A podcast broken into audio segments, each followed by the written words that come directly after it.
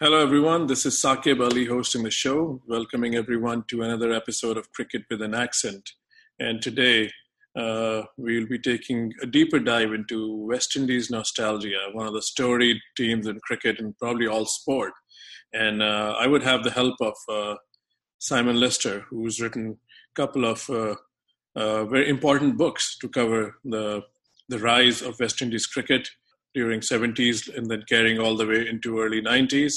And uh, he's the author of Super Cat and Fire in Babylon. Uh, the, the diehards already know that, but uh, and Simon does a lot of cricket work. So on that note, let me bring in my guest, and he can probably introduce himself better. Hello, Simon. Hi, Saqib. Nice to be with you. Thank you for having me. So, if I miss anything in the introduction, you want to elaborate what you have been up to and your association of the game, how far it goes back, and uh, anything else you may want to add?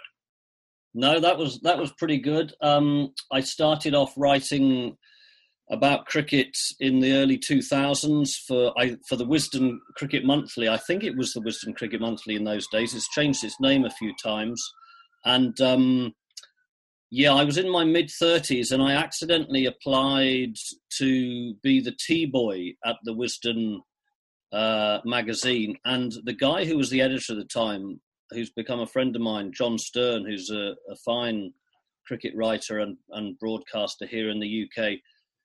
Uh, actually, John was the deputy, I think, and um, Stephen uh, Fay was the editor. And he said, uh, Look, mate, uh, you're a bit old to be the T boy, but if I send you a book, you can do a, rev- a review. and um, I think it was a biography of Ganguly, actually. And so I did my 150 word review and was thrilled to get published in um, in a in a national cricket magazine, and that was the beginning really. And a couple of years after that, or maybe 12 months after that, the Wisden magazine gave me a column, and it was called Eyewitness, and it was really interesting because it's uh, what it did was recreate famous old games or significant occurrences in cricket, like a World Cup final or or some quite off the wall things as well. And I would speak to the old players, and um, you would recreate the the match in their words. And it was a wonderful way of getting used to speaking to cricketers and getting to understand the game and their experiences from the past. And one of my fellow columnists on the Wisden magazine was a wonderful guy called Stephen Chalke, and he used to do a, a, feature for, for Wisden called Way Back When. And Stephen has only just wound up his own publishing company. It's been uh, Fairfield Books, been a brilliant cricket writing um, publisher. And um, he suggested to me that I should write a book and he said, "Who do you want to write a book about?" And I said, "Well, I adore wicket keeping, and one of my heroes has been Alan Knott. I'd love to write a book about Alan Knott." And so he said, "Well, ring him up and see what he says." And I wrote to Alan Knott, and uh, sadly, Alan emailed back and said, "No, I'm not, I'm not interested in writing a book with you." He was very polite, but that was what he said. And so I went back to Stephen Chalke and I said, I don't think this is going to work. And he said, Look, you did that column on the 1975 World Cup the other day. And uh, I thought some of the things Clive Lloyd said in that were really interesting. Uh, why don't you try him? And I said, Well, I've got his number and I spoke to him, but there's no way in the world he's going to agree to do a book. He's just too big. But I rang him up, and astonishingly, Clive uh, who was very generous, said, "Okay, let's do something," and that's really how it started. So I think Supercat, which was the official biography of uh, Clive Lloyd, which he and I wrote together in um, 2006, 2007, and really everything has stemmed from that because. Uh, as you know, and many of your listeners will know, when Fire in Babylon came along, the great movie about the West Indies cricket team, um, a documentary really rather than a movie, uh, I was an advisor on that. And when that had all finished, the guy who directed the film, Stevan Riley, said to me, Would you like to write a book about it? And um, using all of that material he had from the documentary, that's how Fire in Babylon, the book, came out. So it was a little bit backwards, mm. really, in terms of a, a, film and a book combination, because almost always the book comes first and then you yeah. film treatment. Absolutely, that was that was one of my prep questions, and I pretty much came to the conclusion. I said, "Yeah, this looks like you your book uh, wasn't a reprint; it actually did come out uh, come outside uh, after the uh, documentary." Yeah, so, I think it was a good four years later. Yeah. So, did you have to do any additional research? Because I'm sure in good documentary there was so much material they probably even left out, and that's why a book is needed. But in your case, was there any additional work that, or any additional calls that have to be made to to do further research? Yeah, there was a huge amount of work because if you're making a, a movie, I mean, my day job is making um, three minute films for BBC News, and you can explain almost nothing in three minutes. It's really hard to explain the history and the culture and the development of West Indian cricket in 90 minutes. So, uh, Stevan did a brilliant film and he had tremendous access, but just through necessity, uh, because this thing couldn't be five hours long, uh, he had to leave an awful lot of stuff out, or there are areas that he couldn't really explore. Hmm.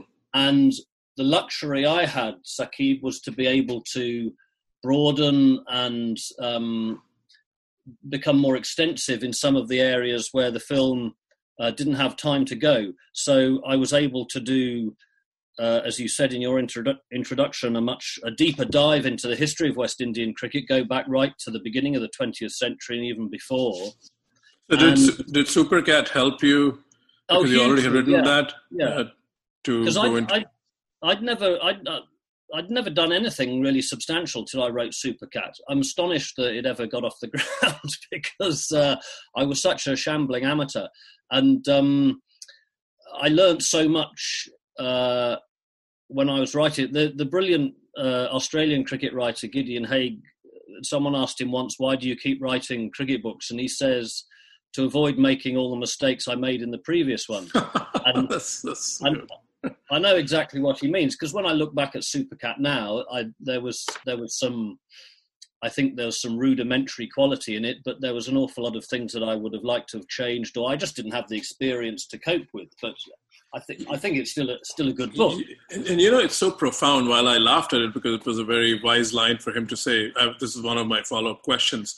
Uh, if you were to write, uh, say, Fire in Babylon now with the Black Lives Matter movement going on, you think it would be any different? Because, you know, as a writer, your ideas evolve and you know more.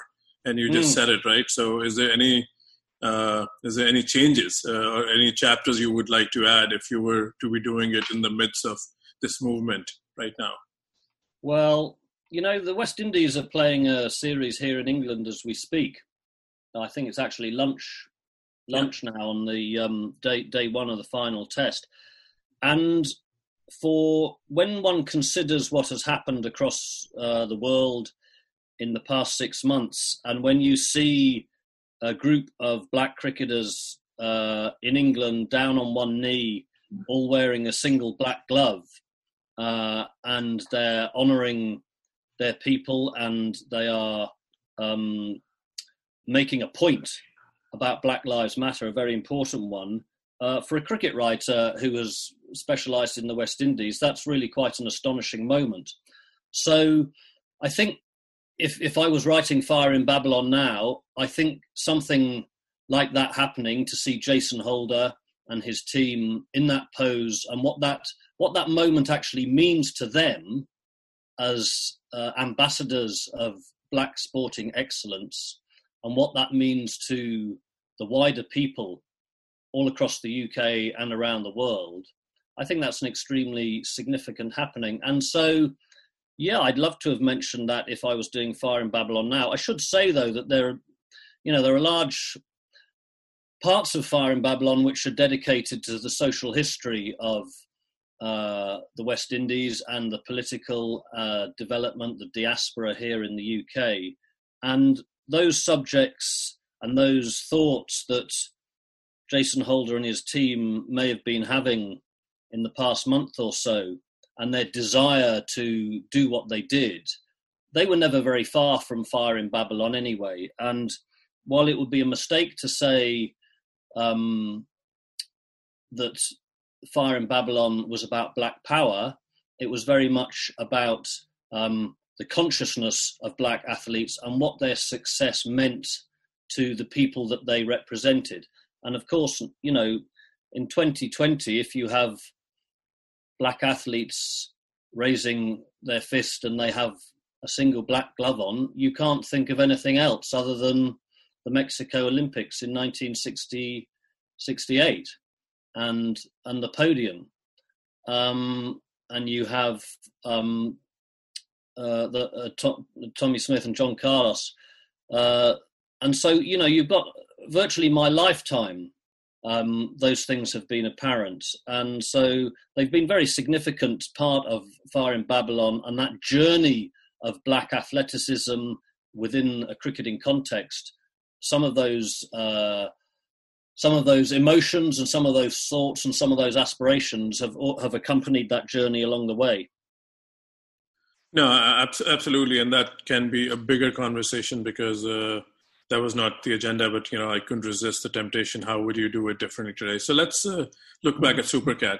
So when you made that phone call and you know the book came together, so were there any surprises uh, when you tried to work with Clive Lloyd? What did you uncover that you know you didn't know about the man? I'm sure there was plenty, but was there any surprises like in terms of expectations because such a superstar who unified you know the West Indies team gave its new identity, and his background's pretty. Uh, it's something that we can also talk about, like how he had a tough upbringing. Uh, he was raised by a single parent, so feel free to unpack him any way you want uh, while you're experienced working with him. Well, I the first cricket match I ever saw in my life uh, was the Oval Test in 1976 between England and the West Indies. It was the Monday, so because of the rest day in those days, I guess it would have been the fourth day.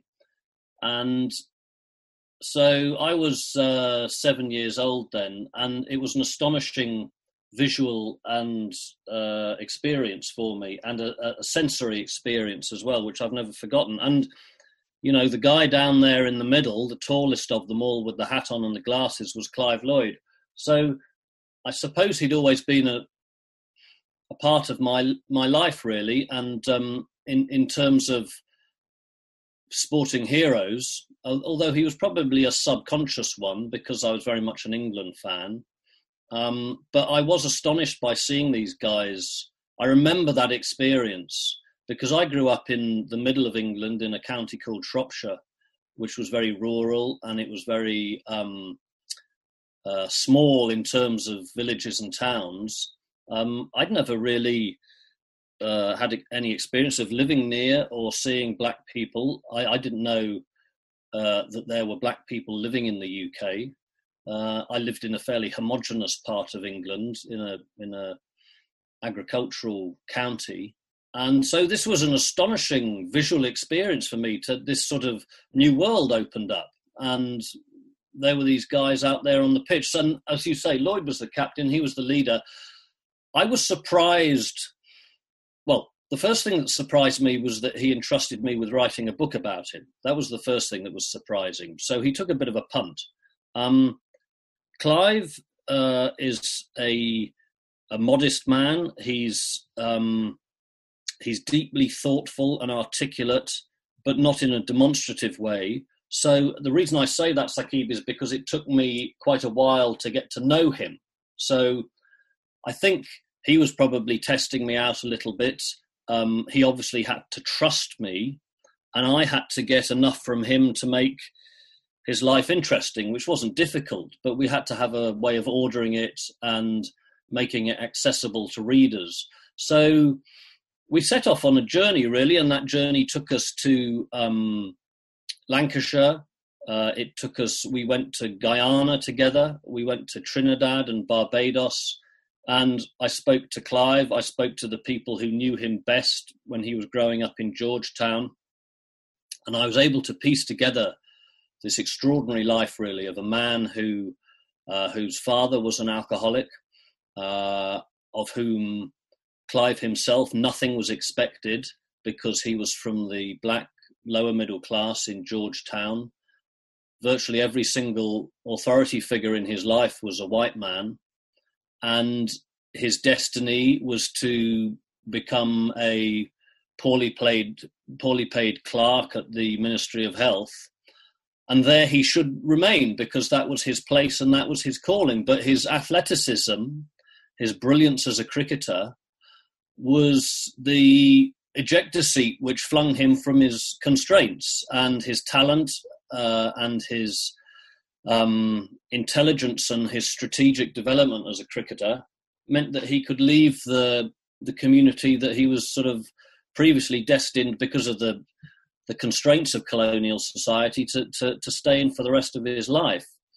And there there's no doubt in my mind that what happened in Clive's early life informed his captaincy of the West Indies and the the tribulations that he faced. His father died when he was about 14. He was had to look after his mother uh, and his brothers and sisters. Uh, and so he said, Look, that night when my dad died, and I had to cycle across Georgetown in a tropical storm to tell the wider family that he was dead, my life changed forever, and it wasn't easy. And that night, he became a leader because he had to take on responsibilities that, that he had never envisaged he would have to. And um, his experiences in Georgetown uh, in the 1950s and 60s informed his captaincy. And so when 20 years later he was actually elected as, as captain of the West Indies, he had a, a psychological understanding of people and how they fitted together and his role as a leader, which I think had been there in part in West Indian cricket because you had astonishing men such as Frank Worrell. But the reason, one of the principal reasons why the West Indians did what they did in the 70s and 80s was down to Lloyd's leadership. And I think that's irrefutable.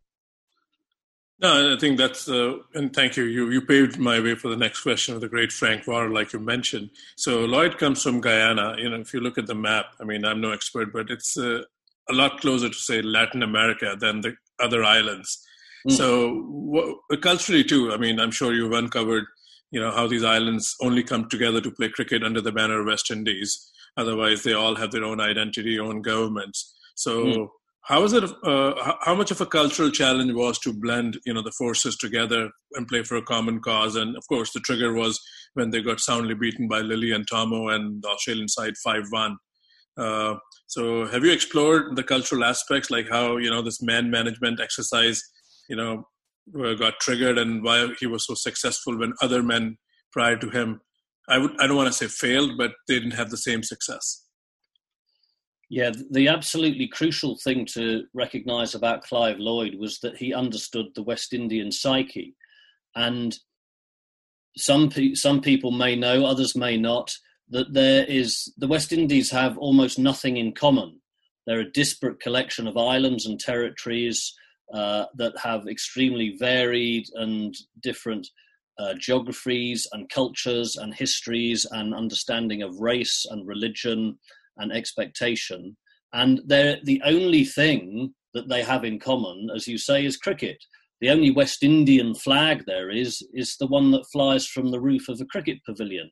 And so Lloyd was shrewd enough and intelligent enough to work out that uh, what he needed to do was to abandon forever the insularity, the bickering, the selfishness that had bedeviled West Indian cricket uh, since its inception, really, since the beginning. I mean, they, they first, I think they were welcomed to Test cricket in 1928, but they'd been playing international matches since the beginning of um, the 20th century.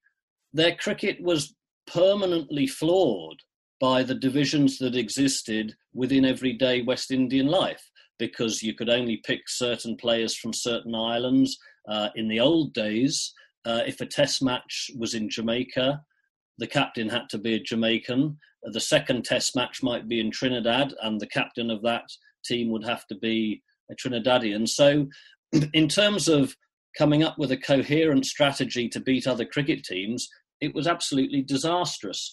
And um, I mean, you mentioned Frank Worrell there. When Frank Worrell uh, took his team to England in 1963, Jamaica hadn't played Trinidad for 13 years, I think, something like that. Um, you know, Barbados hadn't played Trinidad. Um, th- they played each other six times since 1949. So there was no experience of inter island cricket in any meaningful sense because the occasions were so few and far between. And that is because of the geography of the West Indies. Uh, as you say, Clive Lloyd was from British Guyana, a massive country on the, the northern tip of South America. Um, there, there, was a, a, a president of, uh, a prime minister of Guyana in the 70s, 60s, and 70s called Forbes Burnham, who said, Look, we've got islands in the mouth of our river here in Guyana that are as big as other West Indian territories. Um, so the islands are all completely different and separate. It's 1,200 miles from Jamaica to, to Trinidad. So the vast distances between all these places were, were a real um, encumbrance on how they played their cricket. Now, if you look at England, where I grew up as a, as a counter, um, in that same time period that, that Jamaica and, and Trinidad didn't really play each other, Yorkshire versus Surrey, the two best county teams in England, they'd have played each other nearly 30 times. And so there was no real tradition of international cricket in the West Indies. What you had was a series uh, and a collection of very talented club cricketers who had to reach international cricket in one step. So it was no surprise that, you know, quite often the wheels would come off and that the West Indians would collapse, or they didn't have the mental fortitude to see through a test match, or they would they would be in a winning position and then throw it away, because they simply weren't hardened professional cricketers. And the one thing, one of the many things that Lloyd did in the 70s and 80s was that he he got rid of all that insularity and he made people realize the players in the team that you could be a Trinidadian and you could trust a Jamaican, that you could be from Barbados and uh, share a room with someone from St. Vincent uh, in, in the same hotel. And what he did was split people up. He'd put batsmen with bowlers when they were lodging on tour. He'd put people from different islands and territories together. And so they had a, a sense of common purpose, which, because the West Indies is a terribly cliquey place, uh, and even when these people came to England um, after the war to find work and to look for economic betterment, um, if you ended up in London or High Wycombe or Birmingham, you tended to seek out everyone else who was there from Dominica, or you, you sought out other Jamaicans in your part of the city. And it wasn't really until these men and women went to a test match that they felt West Indian. Uh, there was very much a sense of um, there was no no real sense of interdependence on other islands or territories. You were Guyanese or you were Jamaican, and that was a very strong identity. So one of the things that Lloyd did was was was to be able to get rid of that for the betterment of West Indian cricket, and of course everybody knows what followed thereafter. Yeah, the rest is history, and that's that's brilliant stuff. Because I did a similar podcast with Indian uh, senior writer Ayaz Memon and uh, Tiger Pataudi did something similar to India. Uh, you know, when he was captaining, mm. he said we play for India, not for different states and different languages spoken. So yeah, that's that's uh, really uh, good stuff. So again, no, in, in my view, no uh, no conversation about Lloyd is complete without Richards, who was a man he who succeeded him and was the best player in his team. So if you've spoken to Viv during these books, what is his relation with Lloyd uh, and how respectful that is? Again, I'm sure it's captured, but I wanted to hear what the conversation is like, how you know the legendary Lloyd is received by the man who succeeded him. Yeah, well, they were they were good friends uh, on the pitch, and one of Lloyd's advantages when he took over the captaincy of the West Indies was that he was that much older from than lots of the other guys in the team. And so he instantly had an authority, let's say in, in Australia, that very difficult tour 75 76, where they got walloped by the West India, by the Australian fast bowlers. Um, and so he was able to, uh, I mean, things were very difficult at the beginning. And Richards was a brilliant talent and um, an astonishing batsman, but I think he opened in a couple of those test matches in Australia. in 75, 76, and no one really knew what the lineup of that West Indian batting side was. And it was when he found his place in the high middle order when they came to England in 76, uh, and he made that astonishing 291 at uh, the Oval. And I think he also made a, a double hundred earlier in the series. Um, that his his true gifts were beginning to be revealed, and that, but they were very different men. Um, I remember Desmond Haynes saying to me once that um, if if Clive Lloyd asked you to run over a, a mountain and down the other side, you you did it because you had so much respect for him. But if Viv asked you to do the same, you did it because you'd be frightened of the consequences if you didn't. Um, so they were very different in their captaincy skills, and they were from, as I alluded to before, they were from different generations. So Lloyd was essentially brought up in a colonial British uh, environment. He received what they call in Georgetown a British Christian education, and everything he he was identifiable with the British colonial culture in a way that Richards definitely wasn't, and in a way that Richards deliberately wasn't, because all the cultural influences on Lloyd's life were European ones, principally British ones. All the significant cultural influences on Richards's life in terms of radical politics, uh, music, uh, understanding of who he was as a black man, came largely from the United States because Viv was that much younger and he was very um, caught up in uh, the Black Power movement uh, that was emanating out of the uh, the states in the 60s and the 70s. That's not to say he was part of it, but it was a huge cultural influence on him. And there was a long tradition of radical politics in um, and and and a fight for for independence in Antigua, of which he was very much aware of in his family. And all of that stuff he carried with him uh, and his identity, the connection to Africa, the way he wore the red, gold, and green sweatband um, on his on his wrist in England in the eighties. All those things meant an awful lot to him, and they informed the way he played cricket, and they informed his captaincy as well. So my understanding of the captaincy of uh, Lloyd's and Richards is that I, th- I think Lloyd is the most significant captain the West Indies have ever had because he taught them how to win and uh, they had been world champions before, don't forget, under Sobers and Worrell in the early 60s, but no one knew how to keep it that way. Lloyd unlocked that secret.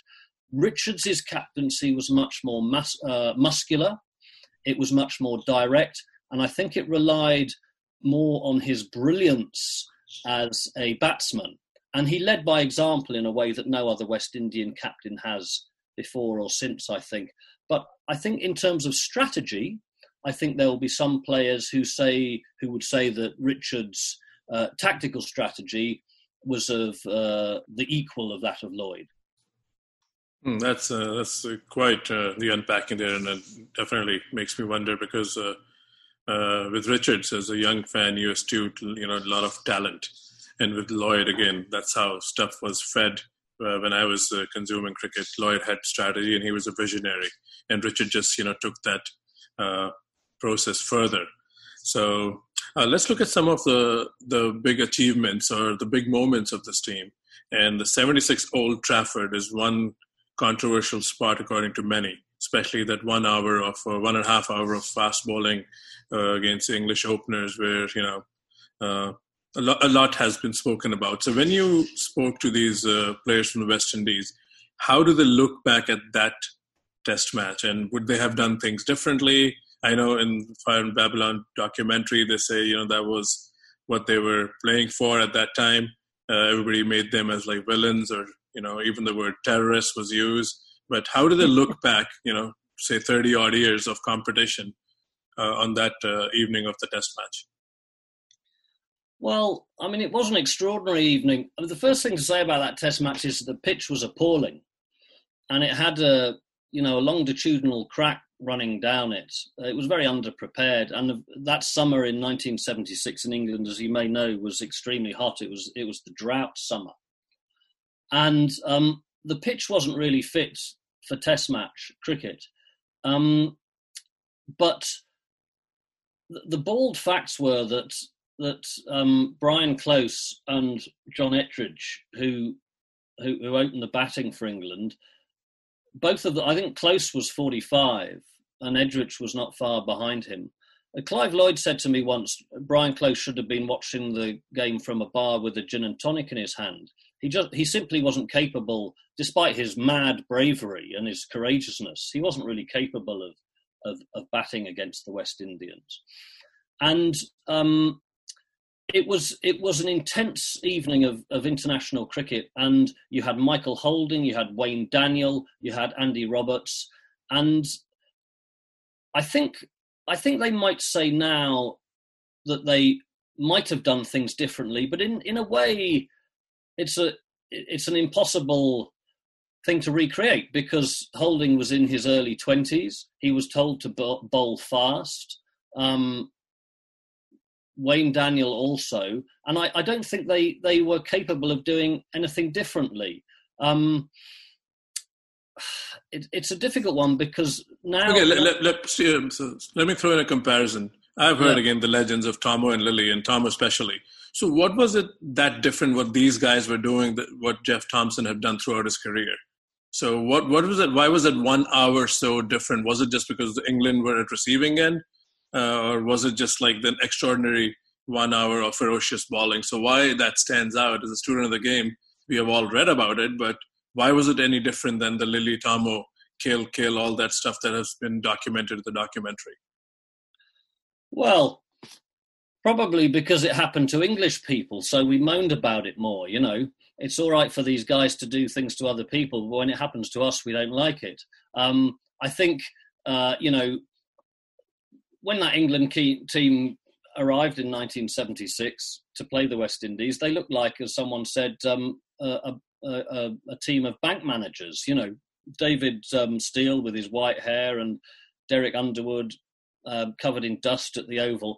Uh, they didn't really look like a formidable bunch. But what Lillee and Thomson did was a really um, in, in, the previous year was a, was a really uh, brilliant example of how to bowl fast.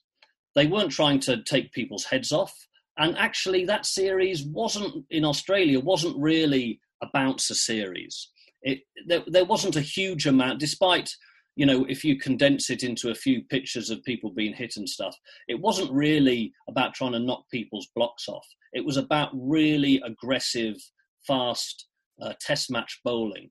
And what happened in in England in 1976 is that Lloyd knew that if he was to survive as captain and if the West Indies were to flourish as a cricket team, they had to have a new strategy because they'd really messed things up against India in um, in the West Indies previously in 1976 and thrown away 400 runs in the fourth innings at Trinidad, and uh, using spin bowlers. And so Lloyd knew that there had to be a new strategy, and 76 was really only the beginning of it. I mean, you can't really say that one hour at Old Trafford on a Saturday evening exemplified the way the West Indians bowled because there were so many different specific circumstances the age of Close and Edrich, the state of the pitch, the state of the game, um, the way the crowd were um, in some sort of almost hypnotic state of, of adulation, egging on the West Indians. Um, that that really didn't represent what they were doing as a whole. But I think, yes, it was aggressive, it was tough, but it wasn't. Um, it wasn't. Hadn't been anything different, say, from how the Indians had faced um, West Indies in Jamaica six months previously. You know, when everyone came back down the steps of the airport wearing bandages. So you made some interesting points, Simon, and even in the series against India, uh, where you know they gave away a huge chase. So what does Lloyd remember of that chase? I mean, would he done have done something differently? Because Gavaskar and Viswanath scored centuries, and that's one of the biggest Indian wins overseas ever, chasing 407. Yeah, I think what that what that Test match revealed to Lloyd was that he couldn't win uh, games with the bowlers he had, and it was that experience in Trinidad. Uh, he didn't have anything against spin bowlers, But if you can't bowl a side out in the fourth innings when you you've got 400 to defend, they're not the right guys for the job. So it was at that moment, uh, and this wasn't a it wasn't a sort of Damascene moment. It wasn't a, a, a, strike of lightning. It was the continuance of, of the development of West Indian cricket that Lloyd knew that he had to have something different. And that was when he began. Holding was already playing in that series. I think Daniel played as well. So there were fa- fast bowlers around. And um, what it meant was that Lloyd was looking for something new. But the formative experience in Lloyd's captaincy was the thrashing by Australia six months previously. And when that happened, he said, This will never happen again, and we will come back here and be winners. And he knew he knew he knew he needed the same sort of firepower that the West, that the Australians had had against his team in 75 76. Sure. So a few more questions before we wrap this. And this is very intriguing stuff. So no conversation again would be fully complete in my view if we don't bring up the the calypso magic and you know we all know how that you know has aged but uh, this is more like a media observation question because it's happening across all sport i mean with twitter and social media there are a lot of independent, voices coming in but west indians had objected to it even back then so was it like just lazy writing or was it just a narrative of again, who writes the history? So even though intentions were good, but West Indians were offended by the term calypso magic, and they thought they were just like taken as light entertainers, people who really didn't have the ability to strategize things. And two things can be true, but I think as society we've evolved. Do you think that was just a lazy narrative as part of uh, the media describing uh, the rise of West Indies and their cricket? Yeah, absolutely. It was lazy and it was to an extent offensive because it betrayed a complete lack of understanding of, of, of what West West Indian cricket had been and what West Indian cricket could go on to become. I mean, you know, apart from a, a very basic level, calypso isn't a thing across the entire West Indies region anyway. Um, you know, it's only in in certain territories. Uh, the, the, terrible thing about calypso cricket is it sounds nice off the tongue, but it is lazy because if you unpack it, um, it doesn't really mean anything.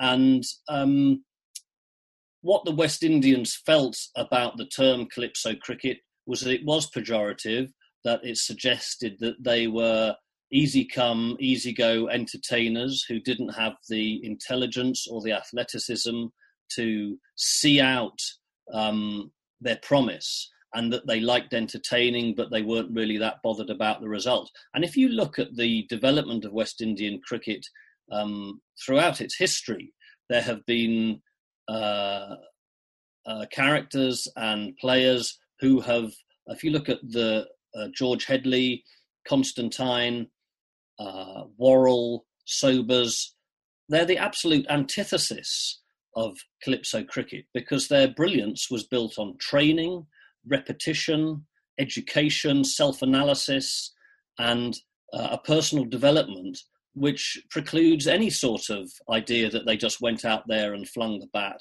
or laughed with um, their teammates and came off the pitch. So that's one thing. The second thing is, and I think this is very important when you understand the journey of West Indian cricket, that it suited parts of the media, particularly in, in England, to have this idea that the West Indies were somehow uh, unformed, that they were somehow simple, uh, and that they weren't able to carry out things with true authority. And the whole Calypso cricket thing played into all that, uh, those tropes. And when the West Indians did become successful in the late 1970s through to the mid 1990s, for a lot of English cricket writers and people in the media, it was a great shock and they didn't like it. And they thought that the West Indies had somehow besmirched the game by having a series of fast bowlers and were trying to bowl to take people's heads off. Now, no one who I've spoken to who played Test cricket for England thinks that. They thought that the West Indies were brilliant and the ultimate test of their uh, character and their athleticism as professional cricketers was to test themselves against the West Indians. Um, people in the crowd didn't think it. They adored uh, seeing the West Indies come to England because they uh, the Test matches were sold out, uh, and um, it was almost impossible uh, to get tickets. So it was only the media who kept um, perpetuating this idea uh, that the West Indians were lovable, smiling, um, uh, fun characters, but clownish and then suddenly they became sinister over the years and mugged people of, of cricket matches, and there was something wrong with them. So, yeah, calypso cricket is not something uh, that term is not something that West Indians like at all, and people who use it, it really betrays a lack of understanding uh, of any uh, uh real. It, it, betrays a complete lack of understanding of really what West Indian cricket uh, has been about. No, very, very true and quite profound. So uh, the golden era ended, and then the Brian Lara era, and then the you know succeeded Richards era. So how does Lloyd and Richard and some of these guys see the the steady decline in West Indies cricket? Of course, they are a really good team in the white ball format, but they just haven't had the same kind of players. So do they attribute it to the NBA, the US influence? uh, have, have, what is Lloyd's take, and what are what are your observations uh, on this topic, uh, the steady decline? Well, I think the some of the players from the 70s and 80s have been profoundly upset by what has happened to West Indian cricket. Um, I should say that West Indian cricket now is in a much healthier place than it was 10 years ago. Uh, and you've seen the significant victories in tournaments which have really shown the the, uh, the best of West Indian cricket, particularly as you say uh, in the shorter format. But I think nothing lasts forever. Um, there was no reason why the West Indies should should have gone on being brilliant. Uh, that said, there was a lamentable lack of forward planning and thinking about West Indian cricket during the great years. So um, West Indian cricket always did well despite itself, not because of its successes. And when you look at the relationship between the players and the board, which was always pretty terrible, um, the things that really bedeviled West Indian cricket for years, certainly at an administrative and structural level, never never went away. That uh, I think you have seen, certainly in the past decade, a huge amount of self interest within the governance of West Indian cricket. For some bizarre reason, uh, there have been times where the West Indies board has been full of people uh, who have barely played a first class game, never mind Test cricket amongst them, that they have been businessmen and women. Um, and if you're going to go into it with that attitude, then only one thing will follow, and that will be a structural and systematic failure of what you're trying to promote. So I think the failure of West Indies cricket uh, after that golden era, um, when Richards and Lloyd retired and it went really downhill after that, um, has been shocking for lots of people. I think so much, though, has changed in the West Indies in the past 40 years that it would be impossible to recreate what there used to be because people's individual expectations are so different. Most of those men who played under Clive Lloyd and Viv Richards did so for a specific reason.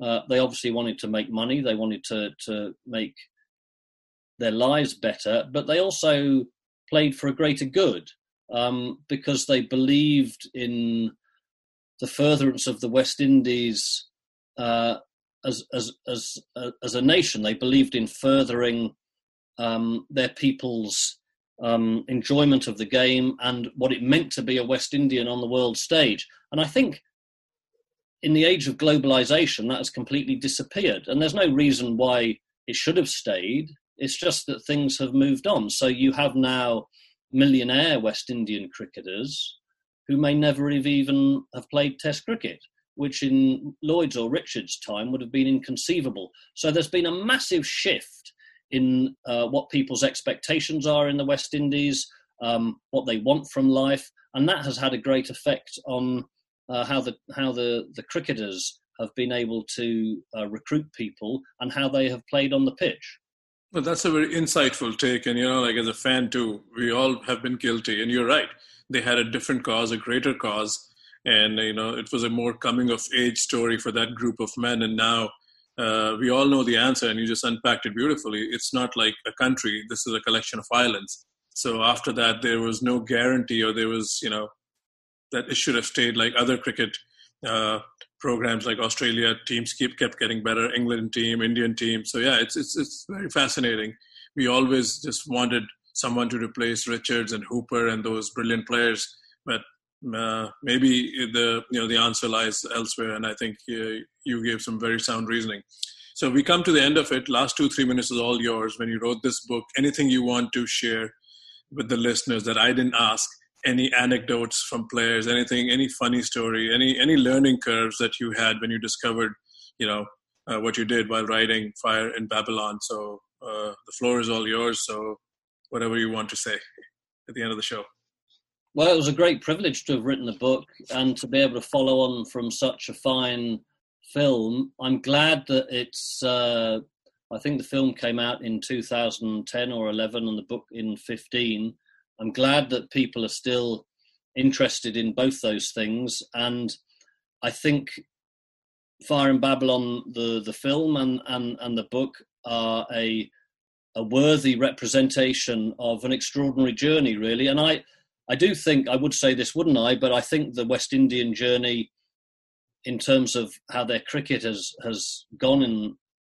Uh, I think the development of West Indian cricket is the most uh, exciting story in, in all of sport. I would say that, and I think those those ten years under Lloyd and then under Richards, you you saw something that seemed inconceivable. That you had this little scattered collection of islands thrown across little dots, really, just thrown across the Caribbean Sea, and they went on to take on the world and beat it.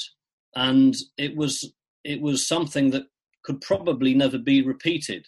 But when you set their achievements against the catastrophe of human history that, that was the legacy of slavery, and you see that what was done to those islands 200 years ago and why they existed, and what came out of it through sport in the 70s and 80s, it's just it's just a fantastic tale and I don't think it can ever be repeated really. And yeah, it was just it was a privilege to be able to delve into some of those things and to try and sort it all out in my own head and to speak to a lot of very inspirational men and women who had been part of the journey and to be able to I hope faithfully tell their story.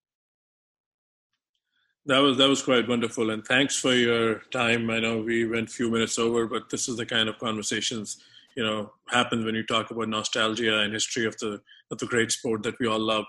Thank you very much, Simon Lister, coming on the show. I hope the audience will enjoy this uh, because I certainly did. Thanks very much, Saqib. It was lovely to speak to you, and thank you for having me.